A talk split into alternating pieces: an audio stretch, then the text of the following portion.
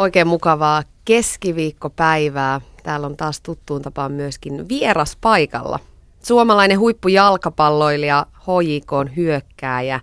Hän on päämäärätietoinen, vahvatahtoinen herra ja isä ja Irtokarkin suuri ystävä Mikael Forstel, morjesta. Moikka. Ihan mahtavaa saada sut tänne vieraaksi. Ilmeisesti aika heikkojen yöunien jäljiltä, jos oikein ymmärsi. Joo, kyllä. Meillä tosiaan tyttäreltä oravat tuli hakea tutit, niin nyt on pari yötä ollut vähän haastavampaa sitten. Mä annoin sulle tota tuplakupillisen kahvia, niin tämän kanssa selvitään. Tämä maistuu todella hyvältä. Kiitos. Hei, tota, EM alkaa ihan justiinsa. Perjantaina on avajaispäivä, niin, niin onko voittaja suosikkia sulla? No varmaan, mä oon pienestä asti ollut Saksa-fani, niin kyllä se varmaan, varmaan se pitää, että, että tietenkin pitkään Englannissa pelanneena, niin mä toivon tosi paljon, että, että Englantikin viimeinkin saisi vähän menestystä, että niillä on ollut aina aika haastavaa viime vuodet. Mä olin ihan varma, että sä sanot englannin, mutta sieltä tulikin saksa. Tämä oli aika yllättävää. Se on sitten se kaikesta eniten lähellä sydäntä.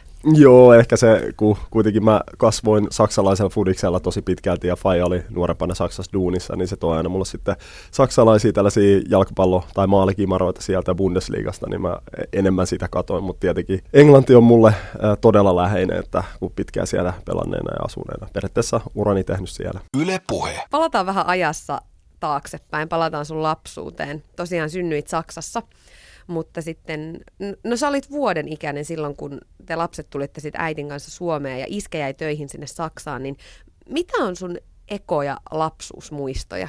me itse asiassa muutettiin Ruotsin kautta Suomeen. Et, et mä olin kolme-neljävuotias, kun me tultiin tänne Suomeen ja ähm, me muutettiin suoraan Punavuoreen ja tota, Punavuori oli silloin vähän erilaista, mitä se oli nykyään. Että mä oon ollut tota, onnekas, voin sanoa, että mä oon nähnyt sitä, sitä niin sanottua vanhaa punavuorta ja rööperiä, mitä se, mitä se silloin aikoina oli. Ja se oli ihan, ihan huikeeta ja, ja en mä, mä niinku, mulle niinku, mä rakastan asua keskustassa, mulle mä aina muistan sen, että, että mä tunnen ja tiedän kaikki porttikongit, kaikki kadut, kaikki niin kuin siellä keskustassa ja mä pallon kanssa mä aina liikuin siellä, että mulle läheisi on se Sepän puiston kenttä ja Johanneksen puiston kenttä, että siellä mä oon itse treenailu ja pelannut kaikkien mahdollisten ihmisten kanssa, ketkä sinne tuli. Niin se on mun varhaismuistot ja tietenkin se, että ekat kerrat myös muistan sen, että mä saan aina pallon naamaan ja nenään ja tuli itkiä himaa ja sitten tota, sit onneksi vaan menin takaisin sinne, että, mutta aina, aina ekat vuodet oli aina, että aina se tuli tuohon iso, ison klyyvariin.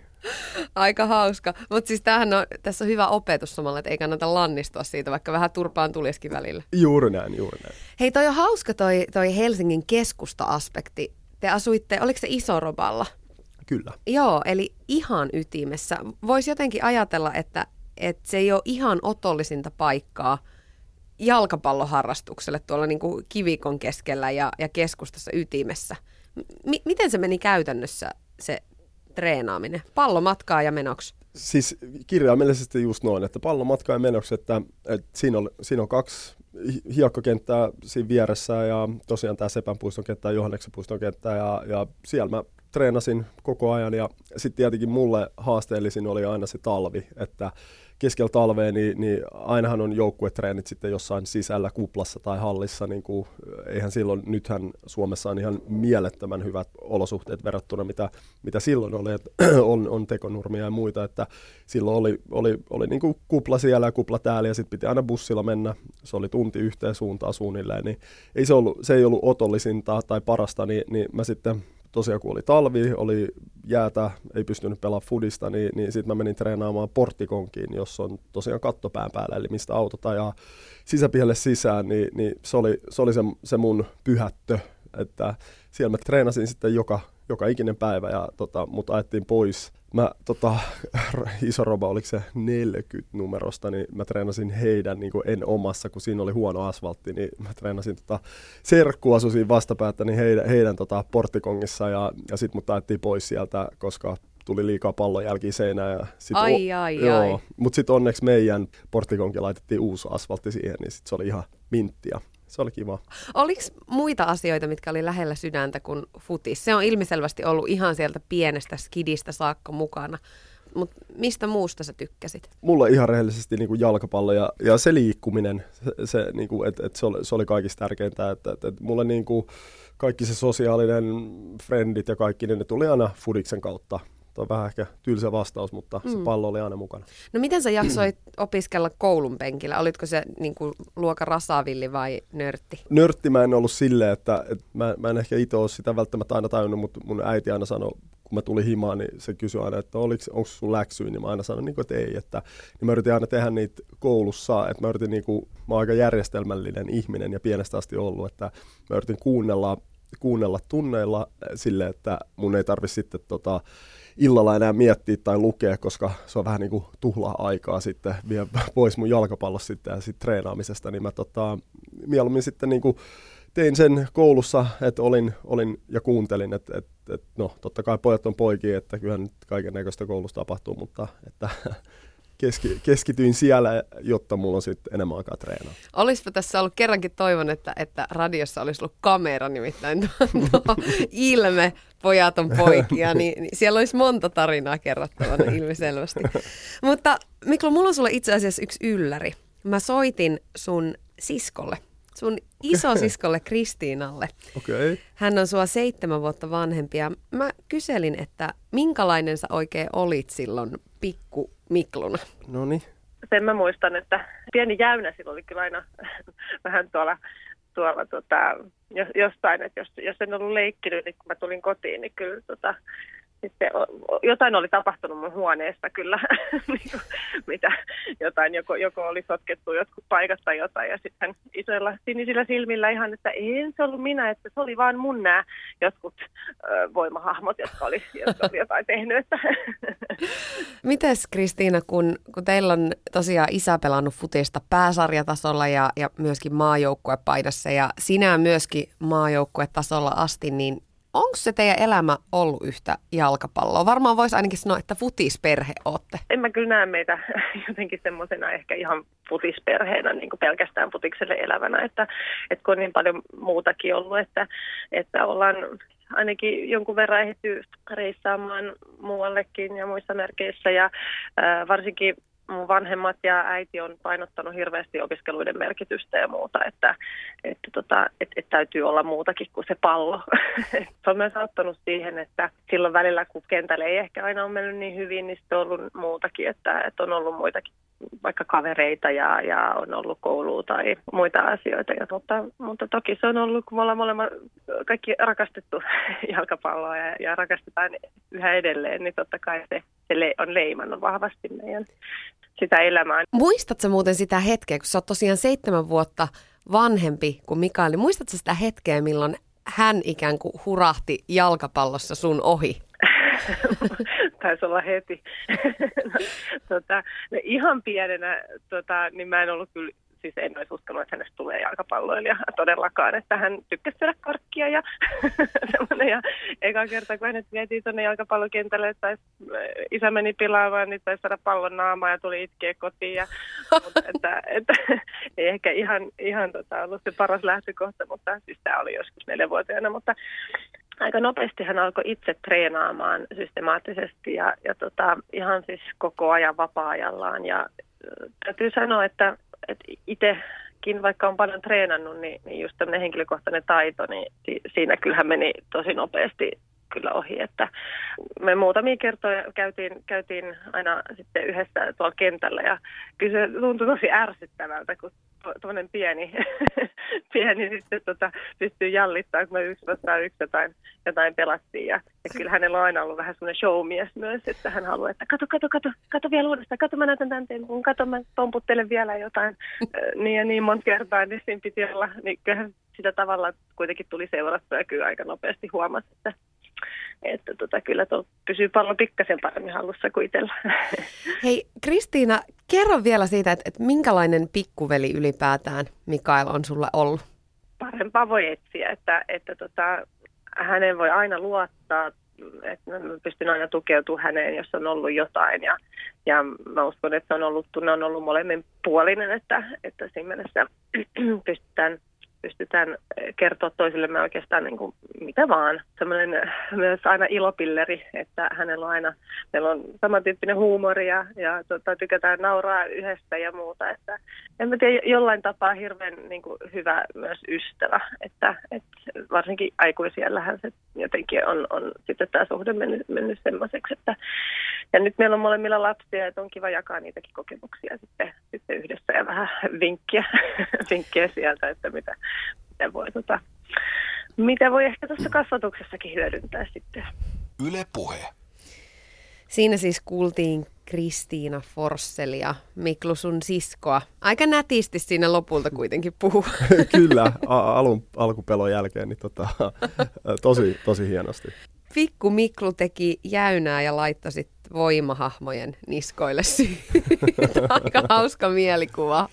Joo, kyllähän niin, niin kuin mä sanoin, niin pojat on poikia ja, ja tosiaan, että mulla oli va, niin kuin vaan sisko kotona, että me, me ollaan kahdestaan, niin totta kai sitä sitten itse haen varmaan ja hain huomioon häneltä, että se on ihan, ihan, ihan selkeä juttu. Miten sä, muistatko niin teidän roolitusta, kun toi on aika iso toi ikäero. Mulla on itsellä siis kuusi vuotta vanhempi sisko. Ja mä muistan sen, että miten se itsestä tuntui, että olisi aivan valmis niihin samoihin leikkeihin ja juttuihin. Ja tietenkään sit isosisko ei kokenut sitä tilannetta ihan samoin. Niin miten teillä meni roolijako ja, ja kumpi katto kumman perään? No varmaan sisko, sisko katsoi varmaan mun perään, mutta ehkä meillä oli se, että mä olin aina aamuvirkkumaan, siis aamuvirkku itse ja mä monesti heräsin 6-7 maissa aina silloin, kun mä olin pienempi ja mua ärsytti, kun sisko pystyi nukku, se pystyi silloin, ei se enää, enää ole, mutta sen tiedä, mutta pystyi nukkumaan vaikka 12. Ja mua ärsytti se, kun se ovi oli aina kiinni, niin mä, mä niinku aina, aina sitten niinku aloin jossain vaiheessa, mulla meni niinku se käpy siinä, että mä aloin niinku, menin sinne ja herätin häntä ja kaikilla mahdollisilla tavoilla yritin vaan niinku, ai, ai, ai. Joo, mä tiedän, se on aika ilkeätä. Sä oot ollut aika piinaava pikkuveli Mä oon varmasti, varmasti ollut, mutta tosiaan niin kuin kaikki rakkaudesta, eikö niin Kyllä, kyllä, just näin. Teillä on ollut myös kuulemon mukaan aika tiukka kuri ja sitten esimerkiksi käytöstavat, niin ne on jo niin kuin opetettu pienestä pitäen kotota. Kyllä, että meillä on, mun mielestä se kuuluu ihan hyvään kasvatukseen, että meillä on kotoa opetettu, että No, niin kuin sä sanoit, niin tiuk, ti, silleen ne perusasiat pitää olla kunnossa, että eihän nyt luonnetta, luonne muuttuu varmaan tässä vuosien mittaan, mutta semmoiset peruskäytöstavat, niin ne kuitenkin opetetaan kotoa ja mä yritän myös meidän tyttärelle niitä, niitä opettaa. He, hei, miten se sitten menee, kun, kun futis on kuitenkin ollut ja urheileminen niin iso osa sun elämää ihan pienestä saakka, niin miten sitten noi teinivuodet? Tuleeko siinä missään vaiheessa sitä kapinointia ja salaa kännäämistä ja, ja kotiin tuloajoista viivyttelyä. Ja, ja miten, jos se kuitenkin on se urheilu ollut kaiken aikaa niin tärkeä juttu? Välttyykö siltä? Siis välttyy ihan vaan sen takia, että mulla oli, mulla oli ihan selkeä juttu se, että mä muistan aina, että oli, oli aina ennen kuin tuli, tai itse tulin niin sanottuun teini-ikään, niin mä muistan, kun kaikki sanoivat, että joo, no mutta että kohta, kohta alkaa niin kuin, just niin kuin naiset ja viina ja bla bla bla tulee sitten, että nämä teinivuodet ja puhutaan vaikka sanotaan nyt, mitä se voi olla 14 just se 19 siinä välissä niin kuin nämä vuodet, että, että kyllä kaikilla tulee ne ja tälle. Ja mua, mua aina ennen, kun mä itse, just kun mä olin varmaan 12-13, niin mua ärsytti ihan suunnattomasti toi lause, koska mä koin sen, koska itsellä oli hir- isoja unelmia, teki päämäärätietoisesti duunin itse eteen, jalkapallo oli kaikki kaikessa, niin sitten joku tulee sanoa, että joo, no, mutta vähän niin kuin vähättelee, että no, mm. toi, että toi, toi, nyt on tommonen vaihe, että, mutta että toi tulee kaikille. Ja mua ärsytti se niin paljon, että mä pysyin niin kuin itse poissa niin kuin helposti siitä, koska mulla ei niin kuin, mä tiesin, että ei ole aikaa menettää, ei ole, ei ole niin kuin mitään hetkeä menettää. Että se meni ihan siihen, että jos oli vaikka yksikin vapaa päivä, niin tuli itselle semmoinen huono omatunto, että tänään mä oon, niin kuin, en ole tehnyt mitään, niin sitten sit harvemmin oli niitä vapaa-päiviä, niin ei, ei tollaset asiat sitten oli niin kuin yksinkertaisesti vaan, että totta kai sen kanssa joutui elää, kun näki sitä ympärillä ja muut, mutta mä vaan pysyin poissa sit siitä. Sulla on ollut tosi päämäärätietoisesti ihan sieltä pienestä saakka nimenomaan se jalkapalloammattilaisuus ja se on ollut se juttu, mitä kohti on menty. Kyllä. Monet kysyy tai sanoo, että vitsi se on hienoa, että, että on just toi päämäärä ja tehnyt paljon duunia, mutta se on jotenkin niin kuin, se on ollut helppoa. Se se ei ole niin kuin, se on, se, se, se ei, mä en ehkä siitä niin kuin halua, tai mu, mu, mua ei tarvi siitä niin kuin nostaa ylöspäin, koska se on ollut niin helppoa mulle, että, että, että, että mä tiesin, että pitää tehdä tosi paljon duunia sen eteen, että jos haluaa tulla ammattilaiseksi, että, että ei ole mitään muuta vaihtoehtoa, niin silloin kaikki muu vaan menee pois tieltä. No onko sulla ollut mitään, ootko koskaan missään vaiheessa miettinyt muita vaihtoehtoja, koska on kyse niin herkästä alasta, että no, sullakin on ollut paljon loukkaantumisia. Jos polvi poksahtaa, niin ne unelmat on sitten siinä. Onneksi niin kuin nyt sitten mulle on totta kai on ollut loukkaantumisia ja olen selvinnyt niistä, että totta kai olisi, olisi voinut käydä paljon huonomminkin, että olisi ura voinut olla lyhyempi, mutta ehkä sitä ei siinä hetkessä, kun pelaaja treenaa, niin, niin ei sitä mieti muuta kuin vaan sitä, että totta kai mulla on nyt, mä oon äh, tanskalaisessa yliopistossa, opiskelen äh, kanditutkintoa etänä ähm, urheilun johtamisesta, niin se on, mä oon puoli vuotta vaille valmistumista nyt, niin se on yksi, yksi asia ja totta kai valmentaminen tulevaisuudessa kiinnostaa, vaikka nyt tietenkin mulla on kaikki ajatukset vielä jalkapallossa. Se futisperhe, mistä tuossa vähän jo siskollekin sanoin tuon puhelun aikana, niin, niin se on kuitenkin silleen ollut aika vahvasti se jalkapallo teillä läsnä, kun tosiaan myös sisko pelaa ja sitten myös, myöskin isä pelaa ja siitä on kivoja tarinoita, että kotiin on kannettu jalkapallovideoita ja, ja muun muassa sun suuresta idolista Maradonasta on, on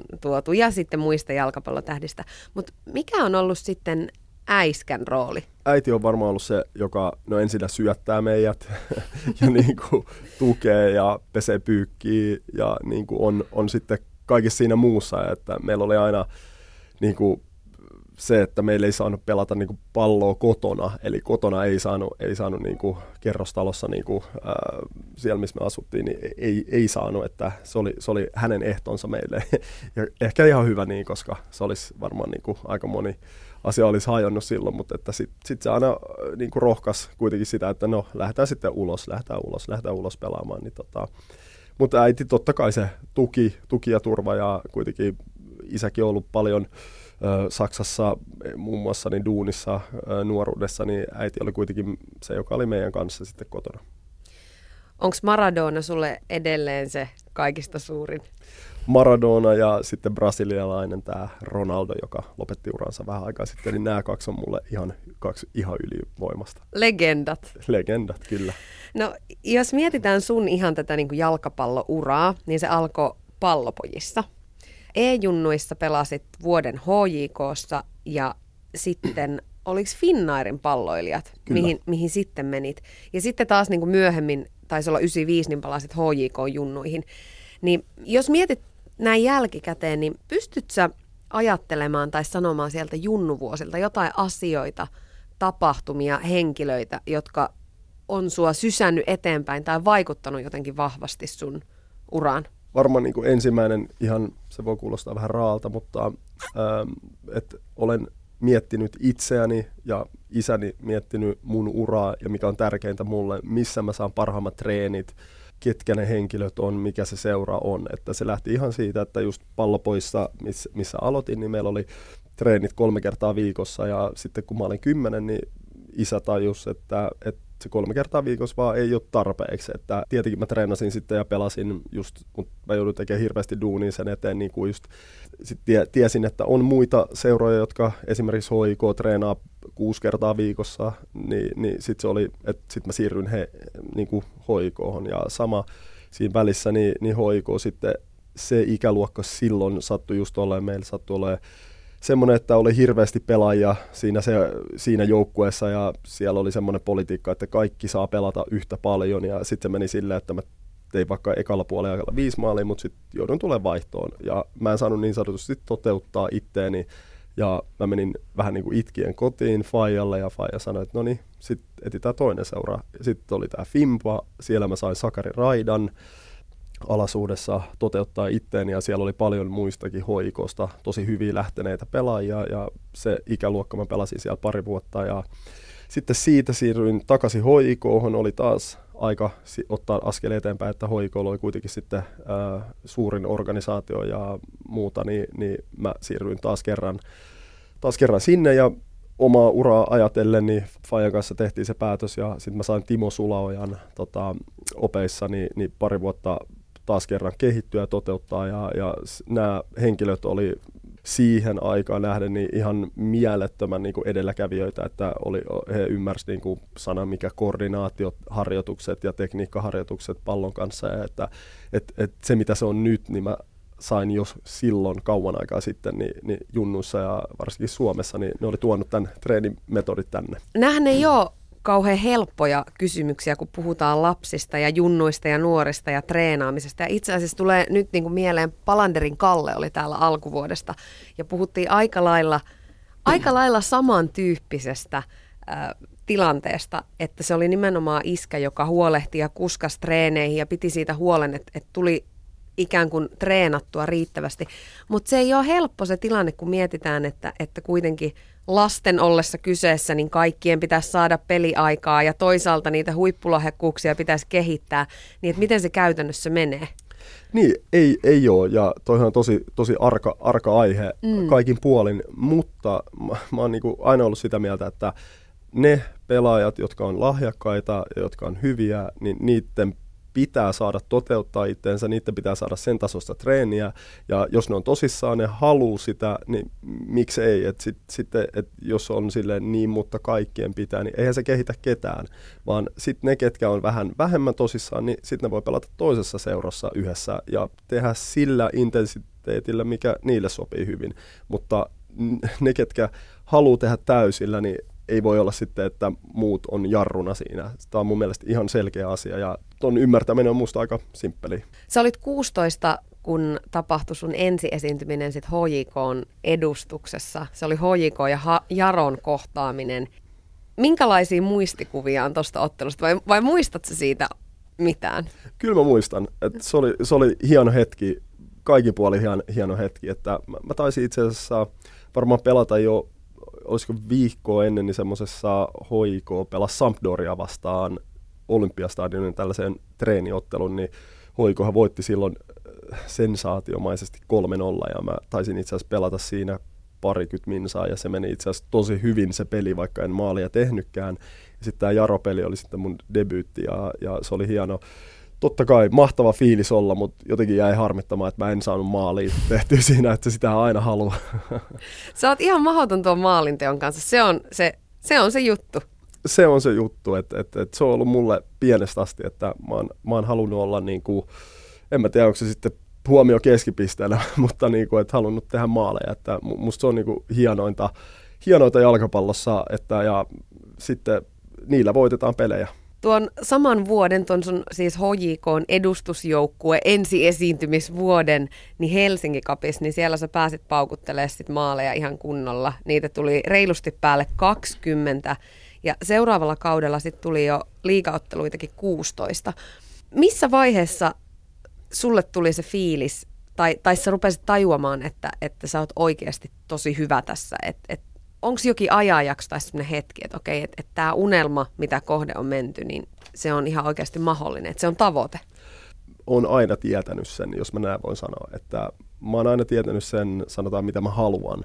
Ja mä oon aina niin kuin treenannut itse yksin sillä intensiteetillä, että mä ajattelin aina, että muualla treenataan tosi paljon ja muualla ollaan todella, ulkomailla ollaan, niin kuin, että siellä on tosi hyviä pelaajia. Että mulla on ainoa vaihtoehto, että mä teen niin paljon duunia, että mä en pysty tehdä yhtään enempää, mutta kun mä teen tämän, niin se toi mulle myös hirveästi itseluottamusta siihen, että mä tiesin, että mä kehityn koko ajan ja sitten kun näki, että totta kai tekee maaleja jossain peleissä ja muuta. Ja sitten ehkä silloin 15-16-vuotiaana, kun kävi ähm, ulkomaalaisissa turnauksissa ja huomasi vähän, ja itse asiassa 14-vuotiaanakin, niin, niin huomasi jo, että kun siellä alkoi tulee maaleja, äh, me oltiin tota, Irlannissa semmoisessa kansainvälisessä turnauksessa, siellä oli Manchester United ja Tottenham, ja mä tein siellä heitä vastaan maaleja sama-ikäisiä. Sieltä. Se oli jo silloin siellä iso juttu, niin kun, että kun sä pelasit, niin silloin kun teki näitä jengejä vastaan maaleja, niin totta kai se toi itselle semmoista, että hei, että mä, mä pärjään, että siitä ei ole kysymys, mutta aina mietin, että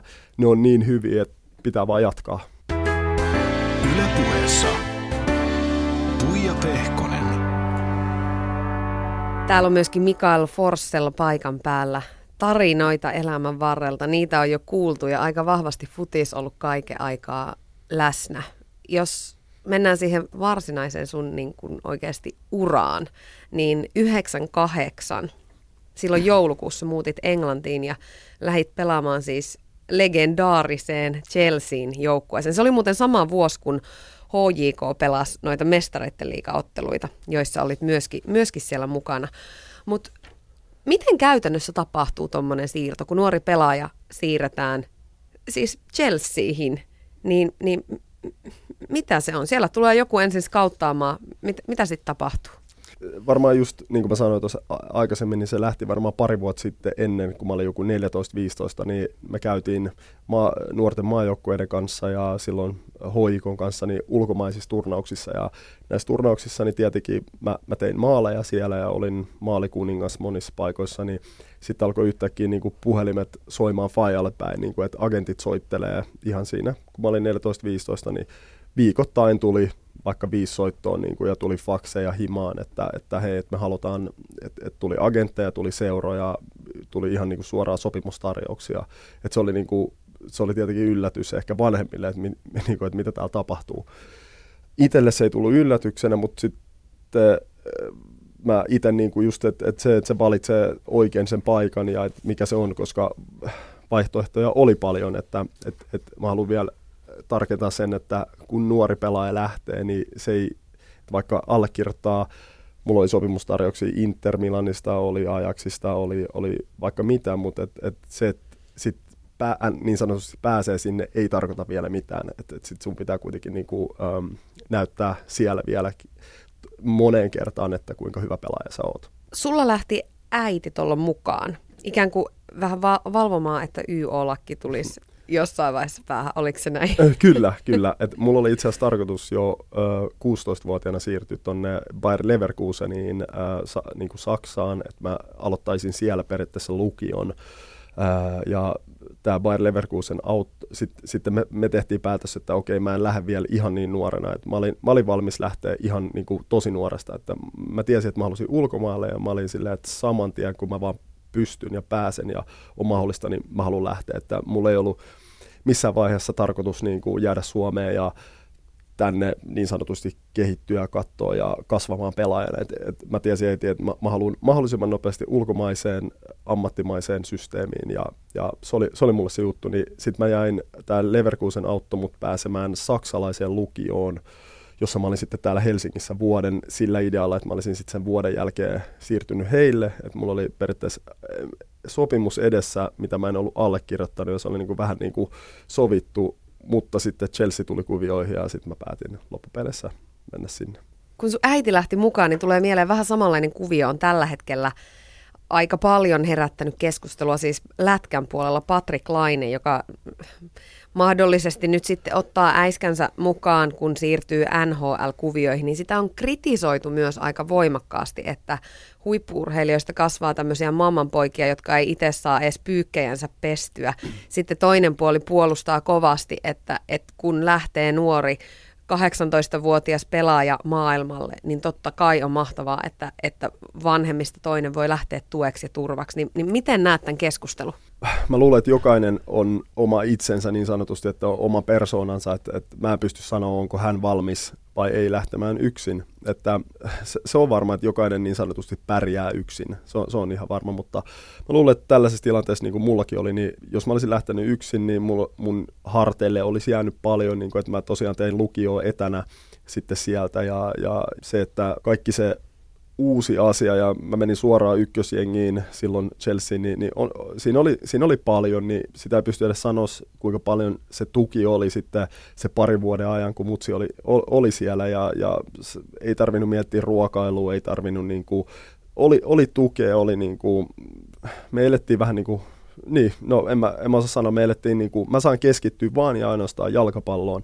Ja sehän kuitenkin on kaikista tärkeintä, että se, että jos mä en nyt voi Patrick Laineen puolesta sitä sanoa, mutta ei se varmaan väärin ole, jos, jos mutsi lähtee mukaan, että silloin hän saa keskittyä vain ja ainoastaan lätkään, hän tulee kasvamaan siinä joka tapauksessa ja se maailma opettaa tosi paljon, oli äiti sieltä tai ei, mutta se, että hänelle annetaan paras mahdollinen chanssi onnistua siellä, niin, niin toi on mun mielestä varmaan fiksu, että äiti lähtee mukaan.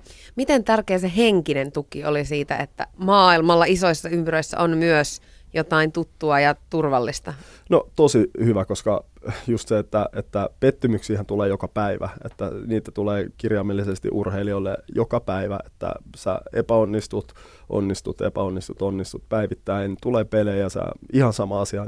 Se on yhtä vuoristorata ja sä opit elää sen kanssa ja niiden pettymysten kanssa. Totta kai, että et, sit mitataan se sun luonne, mutta totta kai se on selvää, että kun joku läheinen ihminen silloin, kun asiat me, ei mene ihan putkeen, niin, niin auttaa sua ja tukee sua, niin tossahan äiti on paras mahdollinen. Miten siellä isoissa ympyröissä, niin, niin miten ne kuviot eroaa, kun verrataan pikku Suomeen ja pikkuveikkausliigaan, niin, niin yllättikö sua siellä mikään? Mä olin tosi hyvin valmistautunut henkisesti. Niin kuin mä sanoin aikaisemmin, niin mä ajattelin aina, että ulkomailla ollaan niin törkeen hyviä, että mun pitää olla ihan törkeen hyvä, jotta mä, jos mä haluan pärjätä. Ja, ja se tuli sen treenaamisen kautta. Sitten kun mä menin sinne ja näin, että hei, mä pärjään ja mä enemmän kuin pärjään, että mä oon niin oikeasti hyvä täällä, niin, niin se toi mulle semmoista, se toi iloa, mutta sama, että mä tiesin, että mun pitää vaan jatkaa sitä duunitekoa, mutta et, et, et, se toi semmoisen, niin että et jes, että vitsi, että mä olin koko ajan oikeassa tässä, kun mä olin Suomessa, niin, niin, niin en mä tiedä, se on se kilpailuhenki, mikä, mikä tulee, että et se tulee itsestään ja, ja niin kuin mä sanoin, se systemaattinen treeni, että se on, se on vaan niin tärkeää. Miten ne muut pelaajat, sit, sit kun, kun siirrytään niin kuin siihen, että ympärillä on maailmanluokan pelaajia, jännittääkö se, tuleeko sitä painetta? Totta kai varmaan alussa tulee semmoinen, mutta mut, niin kuin mä sanoin, niin mulla oli aina se, että mä haluan näyttää. Mä haluan näyttää näille kaikille maailmanluokapelaajille, että hei, mä oon maailmanluokapelaaja, oli mä nuori tai pieni. Että, että ehkä se on vähän semmoinen sisäinen oma uho, joka, joka niinku on, on aina mukana siinä. Ja mun mielestä se on ihan hyvä asia, se on, se on terve asia ja, ja pitää olla pettynyt, jos, jos ei asiat mene. Mutta totta kai sen, sen myös semmoinen asia ehkä vähän yllätti ja tässä vuosien mittaan niin, niin on, että monet pelaajat saattaa olla, niin kuin, jotka pelaa samaa paikkaa kuin sinä, niin ei välttämättä halua olla sun kanssa kavereita, koska sä viet niiden mestan tai vice versa ne vie sun mestan, niin, niin itse on sitä vastaan hirveästi, että mä, mä oon niinku kaikkien kaveri ja kaikille, mutta huomaa, että keskikenttäpelaajilla on vaikea olla vaikka keskikenttäpelaajien kanssa kavereita, koska ne, ne pelaa. Ja sitten puhutaan ihan niin kuin, varsinkin Saksassakin on hirveästi sopimuksia, jotka on niin kuin, äh, semmoisia, että sulle maksetaan, jos sä pelaat. Et ne, ketkä pelaa, niin sitten siitä kilpailusta tulee hirveän kova, siitä tulee semmoista vähän selkeää puukottamista, siitä tulee treeneissä, vedetään jaloille toista sun paikan pelaajaa ja puhutaan äh, pahaa selän takana, niin, niin se on aika ruma, ruma puoli sitten tuossa bisneksessä. Törmäileekö ne egot siellä myös, koska on paljon vahvoja, päämäärätietoisia mm. ihmisiä tekemässä asiaa yhdessä, mutta kuitenkin, varsinkin hyökkääjien osalta, se on kuitenkin tietyllä tapaa myös yksilöpeliä. Kyllä, tosi vähän oikeasti, että totta kai jokaisella on ego ja kaikki pelaajat kokee, että niiden pitäisi pelata ja niiden pitäisi olla ykkösiä, ykkösiä ja bla bla bla, mutta niin kuin, kuitenkin se pukukoppi huumori ja se koko se juttu, mitä tapahtuu pukukopissa, niin mä nautin siitä tosi paljon ja niin nauttii kyllä muutkin pelaajat. Että se, on, se on niin tärkeää, että siellä on niin hyvä henki ja, ja ehkä siinä sitten tulee välillä huomannut, että täällä Suomessa on ihan loistava. Meillä on niin hoikossa ihan mieletön niin pukukoppi tällä hetkellä. Ei ole semmoisia kuppikuntia, mitä monesti saattaa ulkomailla tulla, että on on neljä pelaajaa Ranskasta, ne puhuu yhdessä pöydässä Ranskaa, on neljä italialaista, ne ei puhu kuin Italia yhdessä pöydässä ja englantilaiset viihtyy keskenään ja sitten on Skandissa. Yksi suomalainen. Yksi suomalainen on jokaisessa pöydässä suunapäänä. Hei tota, Chelseastä niin sut sit vuokrattiin eka Crystal Palaseen ja sitten myöhemmin Saksan Borussia Mönchengladbachiin ja sitten Birminghamiin vielä, vielä jossain mm. vaiheessa. Niin mitä fiiliksiä pelaajalla menee, kun tämmöisiä siirtoja tapahtuu? Tunnetko sä siinä olevas pelinappula tai, tai onko ne raskaita ajatuksia, mitä tulee vai, vai sitten vaan suunnataan seuraavaan seuraa ja pelaamaan?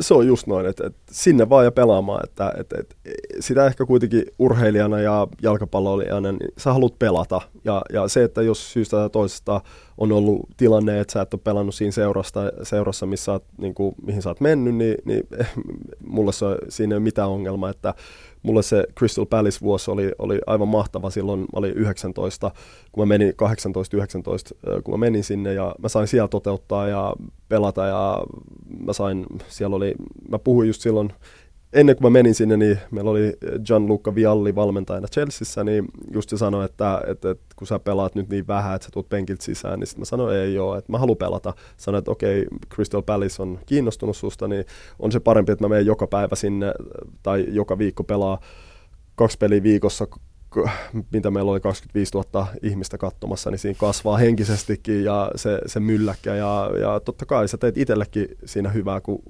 teet itselle uraa, että, että jos ei Chelsea halua sua, niin sitten joku muu haluaa No kuitenkin varmaan tuossa vuosien aikana kaiken maailman siirtojen sun muiden myötä niin, niin on tullut sullekin se fiilis, että, että siihen jalkapalloon liittyy paljon muutakin peliä kuin vaan se peli siellä kentällä. Että siellä on niin sanotusti isojen herrojen kabinettipeli sitten, joka käydään jossain ihan, ihan muualla. Niin miltä se näyttää pelaajan silmin? Joo, se on varmaan niin kuin edelleenkin kaikista vaikein asia ollut hyväksyä tässä koko fudiksessa, että, että sitä nuorena pelaajana niin on hirveän romanttinen kuva jalkapallosta. Että se, se on sitä, että sä teet kovaa duunia, sä saat, teet maaleja ja sitten sua hurrataan. Mutta sitten kun kokee, että on, no mulla oli just Chelseassa niin, että, että kun mä eka, ekana menin sinne 17-vuotiaana, niin mä onnistuin vähän niin kuin mä olin puoli kautta tosiaan siellä, kun mä menin kes, kesken kauden sinne, niin, niin onnistuin mun mielestä erittäin hyvin, tein maaleja, pelasin, ja mä sitten oletin, että seuraavana kautena, no niin, nyt mä pelaan. Sitten seurajohto osti kymmenellä miljoonalla punnalla, silloin mieletön summa edelleenkin, niin tämmöisen pelaajan kuin Chris Sutton, ja hän sitten oli vaan yksinkertaisesti, koska hänet oli ostettu sillä summalla, niin hän pelaa. Ja hän onnistui sillä kaudella tekemään yhden valioliigamaalin. Niin totta kai se vierestä, kun katsoo sitä niin, ja ei pääse pelaamaan ja kokee, että hei, et anna mulle mahdollisuus, niin, niin kyllä se syö. Kyllä se syö tosi on paljon. ihan raastavaa. Siis on, on ihan niin kuin kama, kamalaa. On, on, se, on se. Ja sen niin kuin, mä sanoin, sen hyväksyminen on kaikista vaikeinta. Niin siinä on niin kuin se, että et, siinä sä et voi mitään muuta kuin vaan itse mietin aina, että jossain vaiheessa tämä loppuu, että, että, että tulee ajatella positiivisesti, että jossain vaiheessa tulee mun mahdollisuus, että on se sitten tässä seurassa tai muualla, mutta mitä mun pitää tehdä on, pitää treenata niin paljon ja kovaa, että mä koko ajan kehityn, että vaikka nyt mä en tällä hetkellä pelaa. Millaisia tapoja sulla on käsitellä pettymyksiä tai niitä epäonnen tai, tai niin kuin jopa niin kuin turhautumisen tuntemuksia, koska siis urheiluhan on ihanaa ja kamalaa samaan aikaan, hmm, kun siellä on niin kuin katsomon puolella tulee niin isoja tunteita, että käsilaukut lentelee ympäriinsä ja sitten sit välillä kyyneleet kiho silmiin, niin mä en voi edes kuvitella, että miten kun sä oot pelaajana siellä kentällä, niin miten niiden tunteiden kanssa mennään kotiin ja ruvetaan illalla nukkumaan? Niin, no tuo on hyvä pointti, että kaikilla on varmaan erilainen tapa käsitellä, mutta mulla on aina, mä saan tosi paljon agree purettua treenaamalla. Eli jos mulla on vaikka lauantai mennyt peli huonosti, niin mä voin lauantai-iltana tai sunnuntai-aamuna, jos on vaikka vapaa päivä, päivä, niin mä menen treenaamaan. Sitten kun mä menen pallon kanssa harhauttelemaan, vetelemään, niin mä niinku todistan itselleni, että hei, vaikka eilen meni huonosti, niin sä oot tosi hyvä niin kuin itselle vähän tämmöistä niin psy, psyykkaan niin kuin sitä, ja, ja, mutta on se vaikeaa. Mulla itsellä ainakin saattaa joskus mennä se, että, että niin kuin, jos puhutaan nyt vaan pettymyksistä, niin, niin se on niin yksi-kaksi päivää, mutta sitten taas toisaalta niitä pelejäkin, kun tulee niin paljon, niin, niin joku viisas mies sanoi, että hei, et vaikka tämä peli meni huonosti, niin viikon päästä, päästä on uusi mahdollisuus. Mm. Niin, niin sitten pitää aina pitää vaan siirtää ne ajatukset eteenpäin. Ja, ja tota, tietenkin kaikista, mä sanon varmaan hyökkäjille on, on se itseluottamuksen menettäminen tai jos semmoinen tapahtuu, niin se on, se on kaikista vaikein. Tuossa on sitten myös se toinen kääntöpuoli, että, että sitten kun niitä maaleja tulee ja sitten 30 000 ihmistä huutaa siellä sun nimeä ja, ja tulee onnistumisia, niin sitten myös mä mietin sitä, että, että siitäkään ei ole välttämättä maailman helpointa mennä kotiin. Ja sitten on ne samat ajatukset ja murheet ja huolet, mitä kellä tahansa. Niin miten siinä niin kuin tasapainottelee niiden, niiden välillä? Niin, no mullahan niin kuin mä sanoin, niin maalittua iloa. Että et, mulla on aina, aina pelien jälkeen tosi vaikea nukkuu. Et, et mä käyn totta kai aika monet urheilijat käy ylikierroksella sen suorituksen jälkeen, niin, niin mulle niin kuin, tuo se ilon tunne, niin mä en saa unta sen takia, kun mä oon tehnyt maaleja. Että mulle se, se menee sitten taas noin. Ja sitten kun sä mainitsit tuossa, että on, on muitakin ongelmia tälleen, niin kuitenkin se, että mä oon aina yrittänyt tehdä ja mä oon ollut siinä onnekas tai mulle se on sopinut, että mä oon saanut tehdä ja keskittyä vain ja ainoastaan itseeni, että mul, mul, silloin kun mä oon ollut siellä Englannissa ulkomailla, niin mulla ei periaatteessa ole ollut per, tai mulla ei ollut perhettä, ei ollut lapsia, ja mä oon voinut vaan ja ainoastaan keskittyä itteeni. Monilla muilla mun kollegoilla oli, ja tietenkin kaikilla on eri perhetilanteet, mutta mä sain vaan ja ainoastaan keskittyä siihen, että miten mä etenen urallani, miten mä, mä, mä. Ja Sehän on se ihan on, hullun itsekästä myöskin ja, ja egoistista. Se on kyllä, ja mä uskon jollain tavalla, että sun on pakko olla, olla jos, sä, jos sä haluat olla tota, huipulla. Et se, on, se on ihan selvä asia. Mutta toisaalta kenelle, kun ei mulla ollut ketään muuta mietittävää, niin onko se sit, sittenkään niin egoistista? No, mm, aika moni artisti esimerkiksi sanoo sitten vähän myöhemmällä iällä, en halua nyt viitata susta mitenkään vanhaa tai ikäloppua, no, mutta, mutta tuota, ikään kuin sitten kun niitä kokemuksen vuosia on tullut, niin, niin on tunnustanut tai pystynyt peilaamaan itsensä jälkikäteen, että no jossain vaiheessa kyllä kosahti vähän hattuun, niin, niin miten sulla, kun nämä on hulluja juttuja, kun miettii, että siellä tulee maaleja ja, ja sä oot niin kuin aivan sankari yhtenä hetkenä.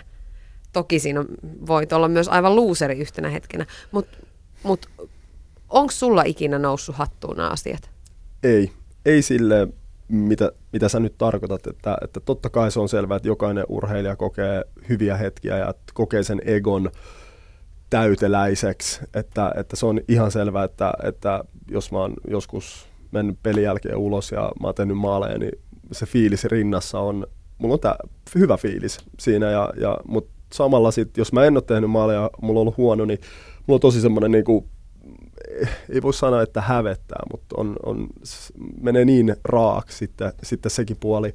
Mutta mä oon aina tietänyt sen, että jos mä tänään teen maalin, niin multa odotetaan ensi viikolla maalia myös, ja mä odotan itseltäni maalia myös, niin mä oon aina tietänyt sen, että, että, että, että edelleen, että oli, oli mitä tahansa, niin mun pitää tehdä niin kuin duuni, että mun pitää koko ajan treenata ja saada itseni semmoiseen fiilikseen ja mitä mä sanon, fyysisen kun, kuntoon niin kuin joka viikko, että mut odotetaan. Ja se tarkoitti sitä, että ei, ei ole missään vaiheessa, se on eri asia just, että kaikilla on ego, mutta se, että et ei pysty alkaa slaafaamaan, että mulle aina se ty- kova työnteko on ainoa mahdollisuuden eteenpäin.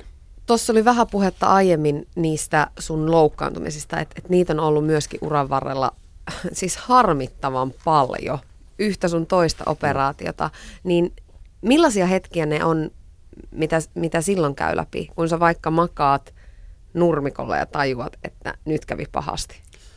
Joo, se on, ne on tosi tota, todella, todella ikäviä. Et, et, si, siinä, on si, siinä tulee semmoinen hetki, että just, just kun joku lääkäri sanoo, että nyt on niinku 50-50, että pystyt, pystyt sä enää pelaamaan, niin kyllä se on niinku, ää, aika, tota, aika tosi raaka hetki. Että, että, ja se, että koko elämäni tehnyt sen eteen duuniin, niin, niin että joku tu, tulee tuommoinen hetki, niin sitä ei toivo kenellekään. Ja mm, tässä alkaa tota, herkistymään, kun tulee, mm. tulee niin tota, vaikeat, mutta, mutta sitten mä aina mietin, että tästä noustaan ja taas kerran tämä on ö, opetus mulle tavalla tai toisella. Mä, mä tulen voittajana ulos tästä ja mä henkisesti pystyn myös äm, nousemaan ja tota, mä tuun saamaan tästä enemmän, mitä tämä loukkaantuminen on.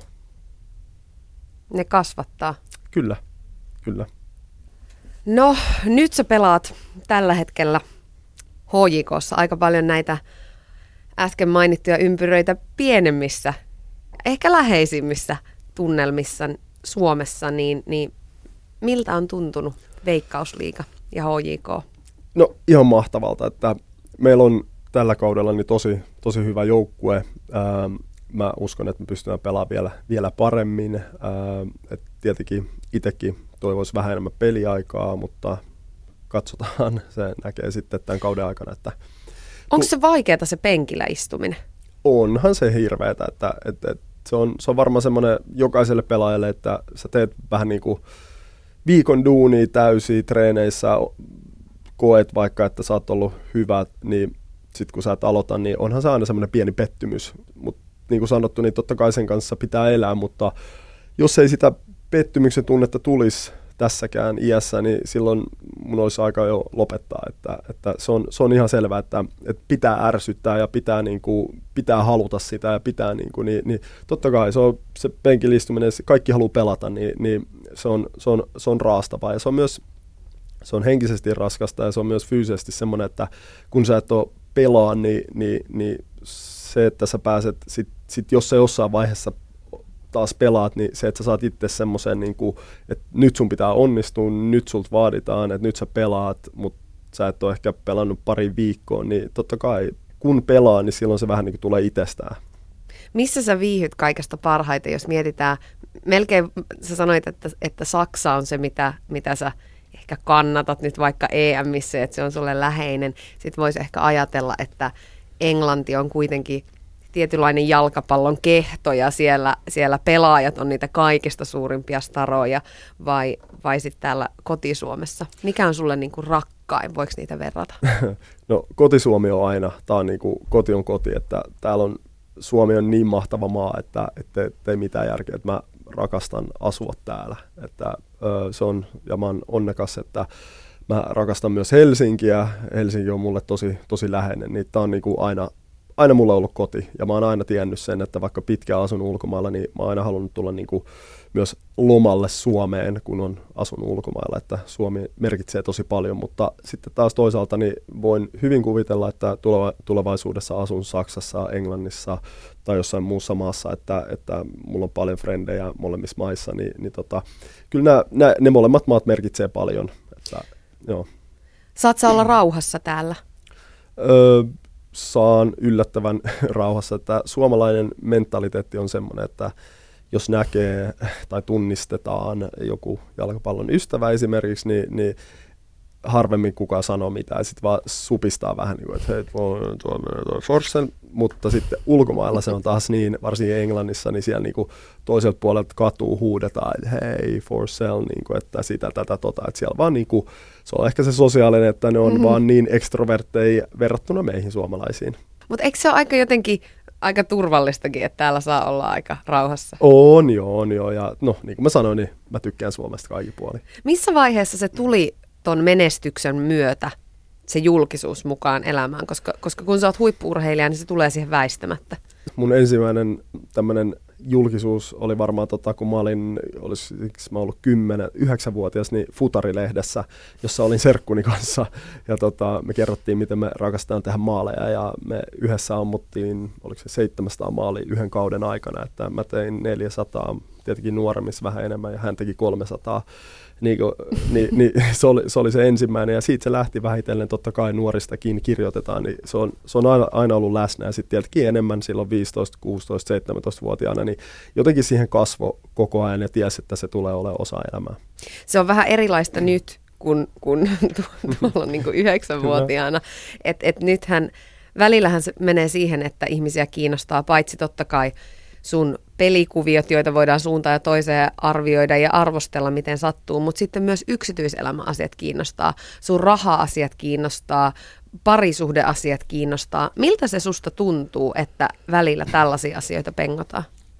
Mä hyväksyn sen, että, että se, se on osa julkisuutta ja totta kai, jos muut kysytään, niin mä toivoisin, että vaan ja ainoastaan puhutaan aina jalkapallosta, että, mutta äh, se on selvää, että nämä osat kuuluvat julkisuuteen ja mä joudun, niin kuin mä sanoin sen kanssa elää, että ei, ei se sen ihmeellisempää ole, että totta kai siihenkin on tottunut, mutta sitten pitää vaan itse vetää ne rajat ja itse tietää, että mikä, mi, mihin vastataan ja miten ja pitää olla myös vähän pelisilmää, että miten, miten käyttäytyä, miten, ja niin kuin mä sanoin, miten puhuu ja onneksi nyt on itse kotikasvatuksesta saanut paljon myös sille, että miten, miten äh, käyttäytyä haastatteluissa ja muissa ja mi, mihin vetää ne rajat. Se on tärkeää. Mutta mä sanon myös, että tämmöinen mediakoulutus nuorille pelaajille niin on tosi hyvästä.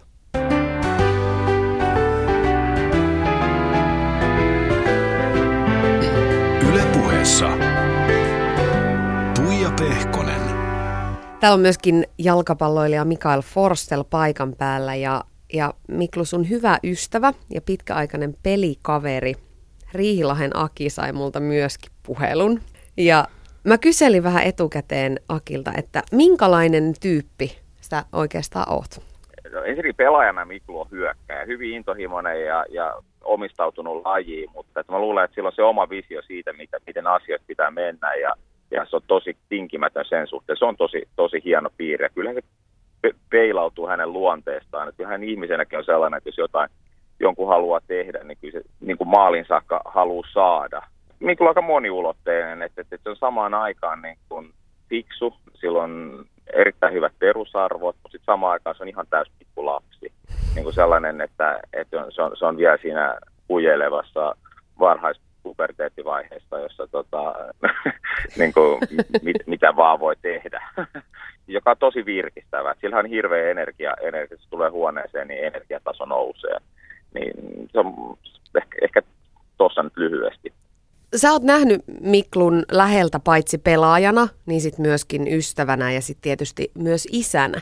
Niin minkälainen roolijako näiden asioiden ja roolien välillä oikein on? No tietysti aikakaudet on erilaisia. Silloin kun Miklu pelasi vaikka Englannissa, jossa hän oli yksi, yksi, yksi maailman äh, lupavimpia hyökkäjiä teki huikean uran jalkapalloilijana. Ja nyt tietysti toisessa vaiheessa sitä uraa, kun on tullut myös perhe ja muita ihmisiä ympärille. Se on vähän erilainen elämäntilanne ja niitä on niin kuin vaikea, vaikea verrata, mutta mut se täytyy sanoa, että jos johonkin se on, Miklu on pannut niin kuin sen saman intohimon kuin jalkapallo, niin kyllä se tuohon isyyteen on se laittanut, että, että kyllä se on hienoa katsoa, että se, se on kyllä hyvin hanskassa. Ja varmaan just hänen luonteelle sopiikin, kun hän on itsekin sellainen pikkulapsi, niin, niin lasten kanssa toimiminen. Pystytkö sitä analysoimaan, että, että miten se isyys ja mahdollisesti ehkä myöskin ikä, niin miten ne on muuttanut Miklua? No varmaan sellainen laaja-alaisempi asioiden huomioiminen, että, että, että, että aikaisemmin varmaan silloin, kun se oli nuorena poikana muutti Chelseain, niin jos kysyi siltä säästä tai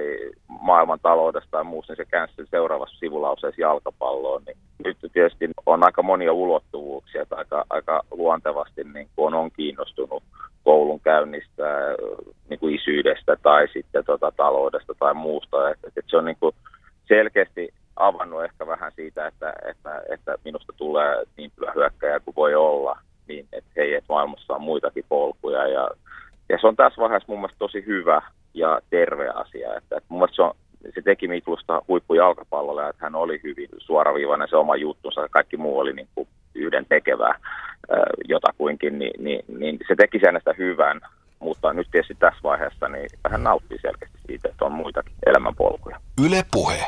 Siinä siis Aki Riihilahti, sun hyvä pitkäaikainen pelikaveri ja ystävä. Ja sä oot ikuinen pikkulapsi Akin mukaan, niin tota, mitä sanoisit itse tuosta, että, että miten ikä ja isyys on muuttanut sua?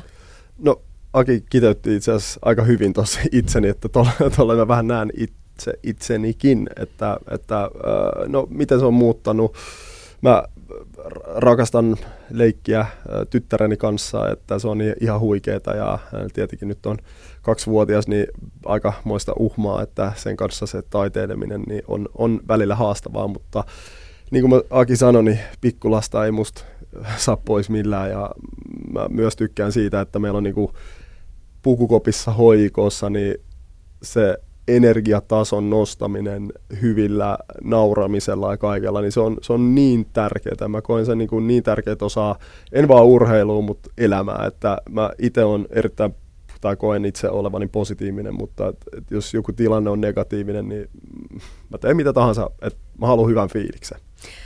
Mä löysin vuoden 2007 Anna-lehen haastiksen ja siihen oli repästy otsikko – että minun ja jalkapallon väliin ei mahdu mitään. Niin ajat on tuosta vähän muuttunut. No on, ky- kyllä, että, että mä ehkä aina koin niin raasti, niin kuin mä sanoin, että mulla on ollut hirveän, niin kuin Aki tuossa sanoi, niin, niin hirveä tota tämmöinen ajatus jalkapallosta, että, että jalkapallo on ainoa asia ää, mun elämässä ja mikään ei saa tulla sen väliin. Ja niin kuin mä sanoin, mä oon jollain tavalla elänyt sen mukaan, että kaikki muut asiat tässä elämässä on ollut vähän niin kuin toissijaisia, että mä oon halunnut menestyä ja se on, mä oon kokenut, että se on ainoa mahdollisuus, että, että mä keskityn ja teen vaan sitä, että mä en, mä en, mulle ei lähde rönsyille, ei edes melkein ajatukset pois siitä, niin se on aika, nyt sanottuna näin ja mietittynä, niin aika, aika raaka, raaka tota ajattelutapa, mutta se on autto mua menestymään niin kuin olen menestynyt ö, urallani, ja, ja tota, nyt on huomannut myös, että hei, elämässä on muutakin. Ja tuossa haastattelussa niin, niin tuli ilmi, että sä haaveilit lapsista ja että isäksi tuleminen on ollut sulle tosi tärkeää ja teille on tosiaan myöskin toinen, toinen lapsi tulossa. Ja tosta haastattelusta mun oli pakko vielä ottaa siitä yksi lause. Joo. Sun piti jatkaa siinä tämmöistä lausetta, minä rakastan. Ja sä jatkoit sitä sanoilla jalkapalloa, maalin tekemistä ja karkkia. Niin, miten tuo lause jatkuisi nyt? No totta kai perhettä ja tota, edelleen kyllä sitä karkkia, että se on paha. Mä oon yrittänyt vähentää sitä ihan hirveästi. Mä, ja mä oon hirveän ylpeä itsestäni. Mä oon, mä oon vähentänyt tosi tosi paljon. Mä oon saanut viikunoista tällaisen uuden karkin. Tekis mieli sanoa, että vaimolle kotiin terveisiä. Siellä on jotain valistustyötä tehty. Kyllä, ja kahvia mä rakastan. Et mä rakastan he- hetkiä ja energisiä hetkiä ylipäätänsä energisten ihmisten kanssa. Niin, niin mä ja tykkään tuoda iloa tietenkin ihmisille. Kiitos Mikael Forsell. Ihan älyttömän kiva, kun olit haastattelussa. Paljon jäi vielä sanomatta, mutta kiitos ja tsemppiä hei kovasti koko HJKlle tähän kauteen. Kiitos tosi paljon. Yle puheessa Tuija Pehkonen.